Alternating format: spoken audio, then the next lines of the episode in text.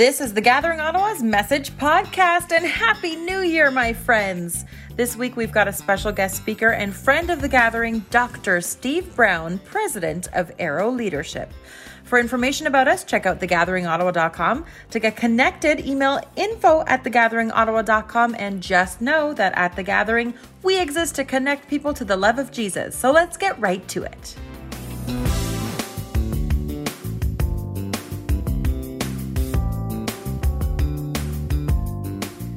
Hi, Gathering Church. I am excited to be with you today and to share this message with you. I so appreciate Pastor Jeff. Uh, we've been journeying together not only through the Arrow Leadership Program a few years ago when Jeff journeyed through that, but in a small group every month. And I just so love and respect him, and uh, it's a joy to partner with you today. For me, this first week or so after Christmas is bittersweet. It's bittersweet because there's been this anticipation that's been for months uh, going back to Costco in July when they first put out their Christmas stuff on the store shelves. And fast forward to now, and it's done. The memories have been made, and there's a lot of stuff to put away. Uh, another reason why this week is bittersweet for me is because it's the sudden end of Christmas songs and Christmas music. Um, for some of you, there may be songs that you have heard so many times in the last few weeks, you don't want to hear them ever again. And one of the songs that triggers me is The Little Drummer Boy. Uh, back in grade six, I was to take part in our Christmas assembly at my school. And in front of several hundred students, I was to stand up and do a duet with my friend Brad of The Little Drummer Boy. And I got up in front of my whole school and I got through the first line of the little drummer boy and everything went blank. I couldn't remember anything except Parumpa Pum Pum, which I did through the whole first verse. Parumpa Pum Pummed all the way through the first verse until Brad picked up the second verse, and it was a scarring moment for me. And every time I hear that song now, it brings back that memory.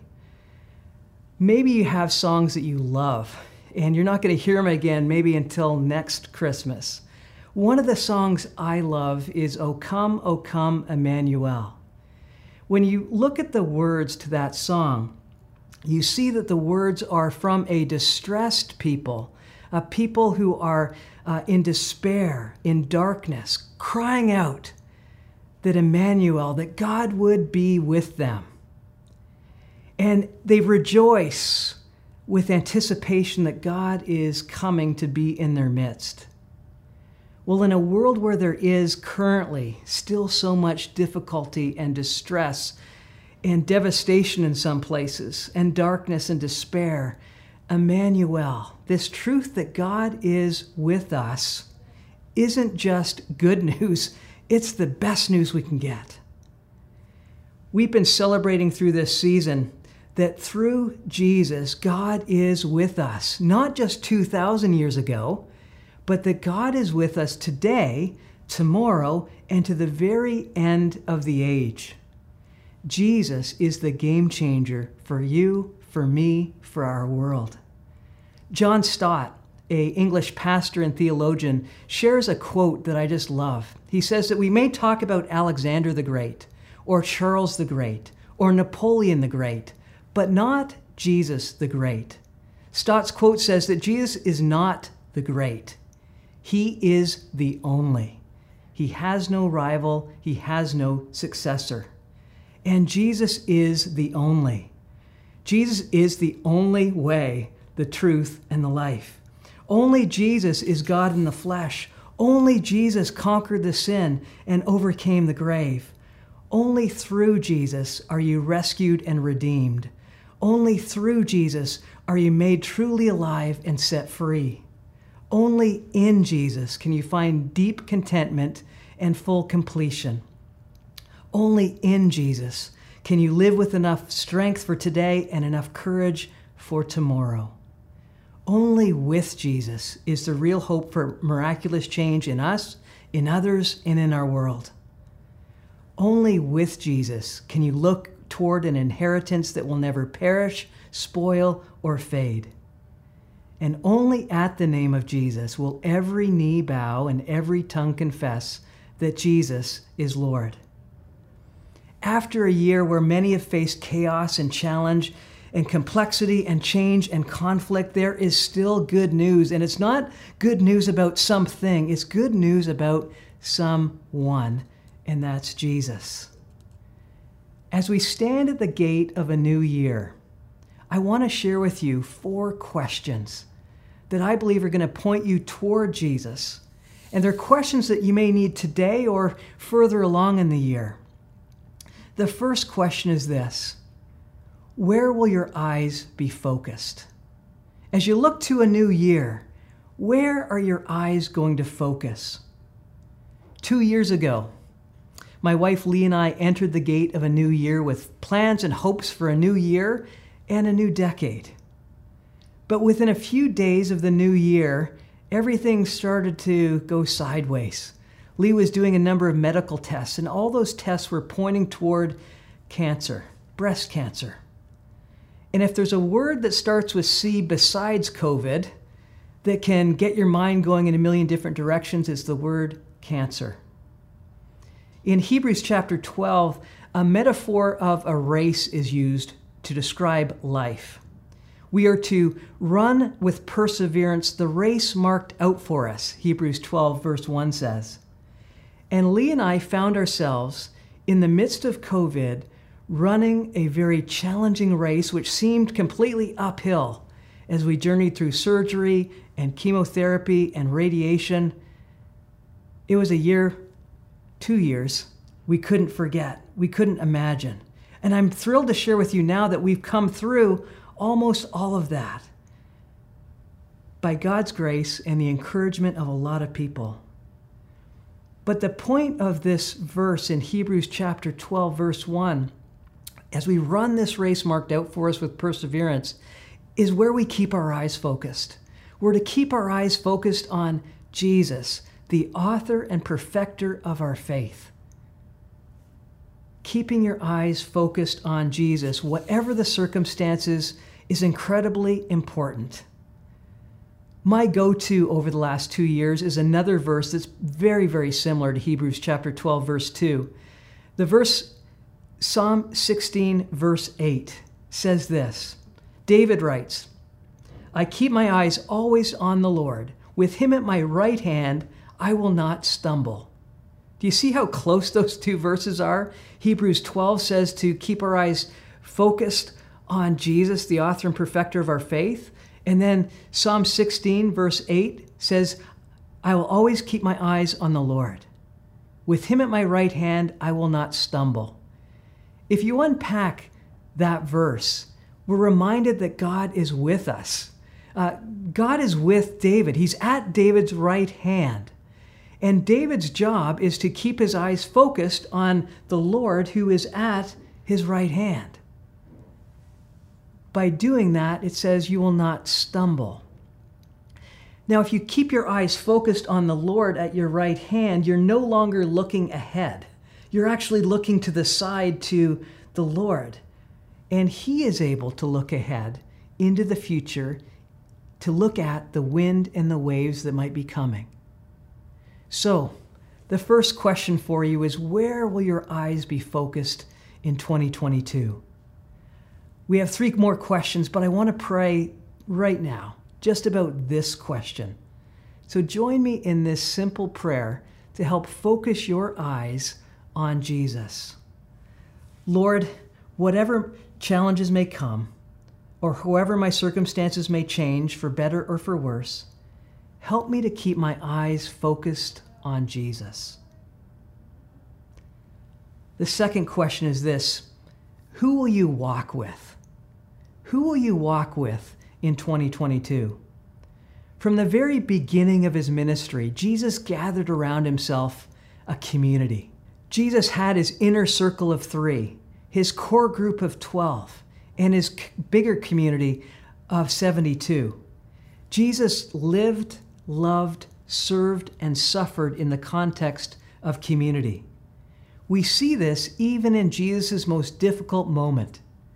In the Garden of Gethsemane, when Jesus was on the verge of facing this crucible moment at the cross, he didn't go alone. He actually brought his inner circle of three with him. And you might wonder why would he bring those three with him? Because up until this point, they had misunderstood so much. They had fallen short so far. They had not really understood what Jesus was all about. They were slow learners at the best of times. But he chose to bring them with him in his most difficult moment. And they fell asleep multiple times. And I've asked myself why. Why did Jesus bring them? And one of the reasons why I believe Jesus brought the three with him is because he wanted to model for you and me one day that even when it's hard, you lean into community rather than out of community. And Jesus modeled leaning into community even when the community wasn't perfect. And by the way, there is no perfect community. The last couple of years could be termed the years of disconnection. And whether involuntarily or voluntarily, so many of us have gotten disconnected from key relationships in our lives. Maybe it's family we haven't been able to see, or friends who've been so far away we haven't been able to connect with them, or maybe it's being disconnected from our local church. The consequences of being disconnected are very real and very harsh. COVID has reaped destruction around the world, but has reminded us as well of our deep need and longing for relationship and community. And following Jesus' example, we need to live, love, serve, and suffer in the context of community, even when the community is imperfect and no community is perfect. So, who do you need to lean into in 2022? Is it your local church? Is it to your family or extended family? Is it a, a Bible study or a mentoring group that you need to be part of? Um, take inventory of your friendships. Who are the friends that are sharpening you and making you better? And who are the friends who aren't? Who are you going to spend more time with in 2022? We have more, two more questions to go, but I want again to pause and to pray about this question who you're going to journey with. So join me in prayer for a moment. Lord, I know I cannot walk alone. Instead, I want to follow Jesus' example and lean into community, even imperfect community. Help me to connect with community more deeply in the year ahead. Well, question number three is how are you going to use your towel? In every room Jesus entered, he was the most powerful person in that room. I don't know if you've ever been in a room with a powerful person. Most of the time, the powerful people in a room expect to be served and catered to. Yet, Mark chapter 10, verse 45 says that the most powerful person to ever walk this planet didn't come to be served, but to serve and to give his life as a ransom for many. In another passage in John 13, we find a shocking sight. We see Jesus on his knees, towel in hand, serving. It's Jesus' Last Supper. He's with the disciples, including the disciple who is going to shortly thereafter betray him. And in verse 3 of chapter 13 of the Gospel of John, it says this Jesus knew that the Father had put all things under his power, and that he'd come from God and was returning to God. So he got up from the meal, took off his outer clothing, and wrapped a towel around his waist. After that, he poured water into a basin and began to wash the disciples' feet, drying them with the towel that was wrapped around him. A little bit later, in verse 12, it says, When he'd finished washing their feet, he put on his clothes and returned to his place. Do you understand what I've done for you? He asked them. You call me teacher and Lord, and rightly so, for that's what I am. Now that I, your Lord and teacher, have washed your feet, you also should wash each other's feet. I've set you an example that you should do as I have done for you. Very truly, I tell you, no servant is greater than his master, nor is a messenger greater than the one who sent him. Now that you know these things, you will be blessed if you do them.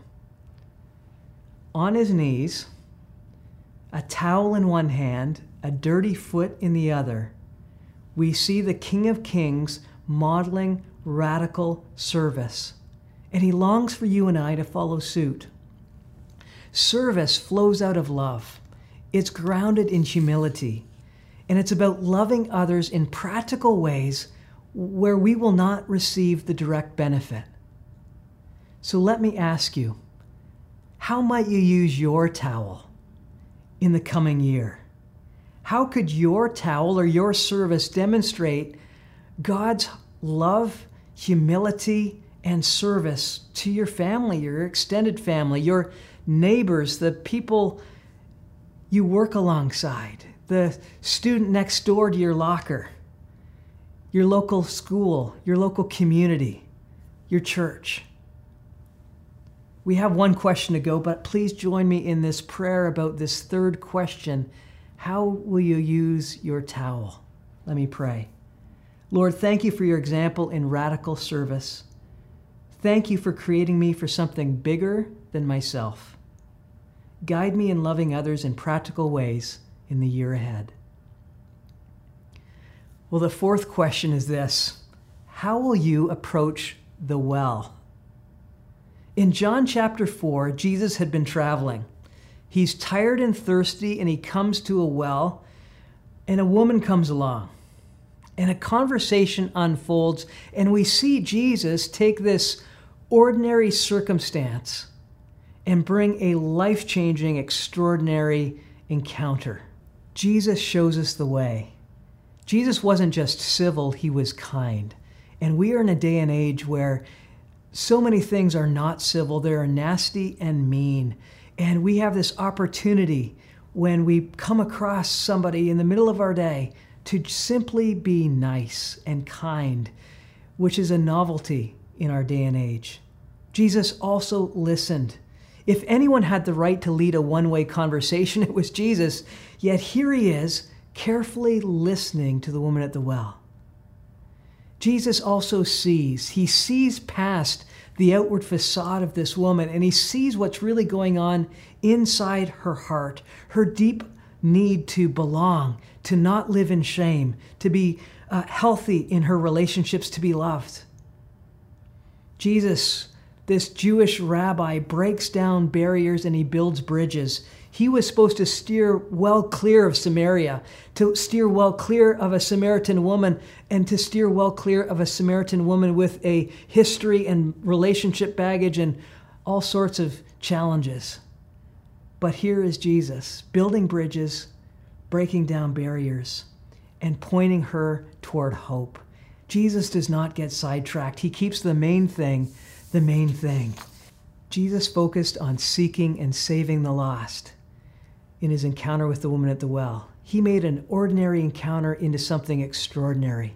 And that begs the question of us how are we going to respond at the wells that we're at, as we talk metaphorically? Whether that's in your front yard at home, whether that's on the bus or by your locker at school, if that's with colleagues at lunch, or on the sidelines of your kid's game. Following Jesus' lead, you and I have the awesome privilege and responsibility to point people to hope to Jesus. So, one final prayer. As you reflect on how are you going to approach the well in your life? Let me pray. Lord, in the comings and goings of ordinary moments each day, may I always be ready with kindness in both word and deed to share the hope that I have in you. Is there one of these four questions that you need to hang on to, to reflect more on? Where are your eyes going to be focused? Was question number one. Who are you going to be walking with in 2022? Was question number two. How will you use your towel? Question number three. And then how will you approach the well? Is question number four. As we stand at the gate of a new year, I pray that one of those questions, or maybe all of them, are going to be helpful in guiding you ahead in this new year. And I want to close with a story that I share always at this time of year. It's inspired by my grandparents and a piece of artwork that hung in their home for many, many years. The artwork was a poem by Minnie Haskins called God Knows. I discovered later on that this poem was, the story goes, found by a young Princess Elizabeth way back in 1939. And she was so taken by this poem that she gave it to her father, King George. And in his Christmas address to the Commonwealth countries, he shared this message of hope in the midst of the start of a world war. And he shared from the poem a few verses. And here's what he read I said to the man who stood at the gate of the year, Give me a light that I may tread safely into the unknown. And he replied, Go out into the darkness and put your hand into the hand of God. That shall be better than light and safer than a known way. As you enter into the unknown of 2022, you can put your hand into the hand of God, and that is safer than any known way. King George finished his message, and I will finish this message with his words May the almighty hand of God guide and uphold us all.